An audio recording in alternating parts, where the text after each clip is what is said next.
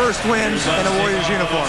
It's been a long road for me, man. I haven't played basketball since January, and uh, I miss that, that competitive feeling. Um, we did a hell of a job. You know, they threw everything at us in the third quarter and the fourth quarter.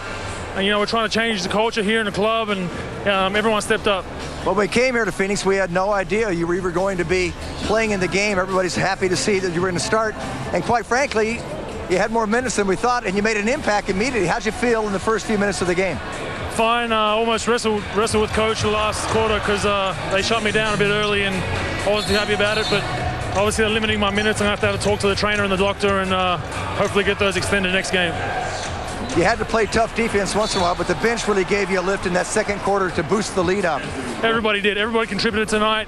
You know, we're not known as a defensive team, and we weren't last season to hold Phoenix, who's a high-scoring team, to 85 points. It was an ugly game offensively for both sides, but you know, our defense is getting better, and it's an ode to Coach Jackson and, and what we're trying to do here.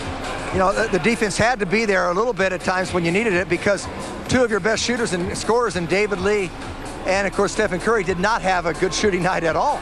That's a, that's an ode to defense, though. If you you know if you have bad shooting nights and you still manage to win games, that means your defense is doing something right. We're, we just got to continue to do that. There was a lull in the game though where we were missing shots and our defense kind of slipped a little bit, but we picked it up in the fourth quarter. Were you surprised that you were able to play this many minutes? No, I feel good. I feel very very good.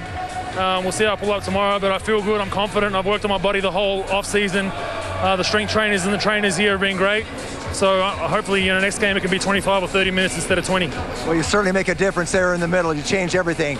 Congratulations on the win, Andrew. Cheers. Thanks, guys.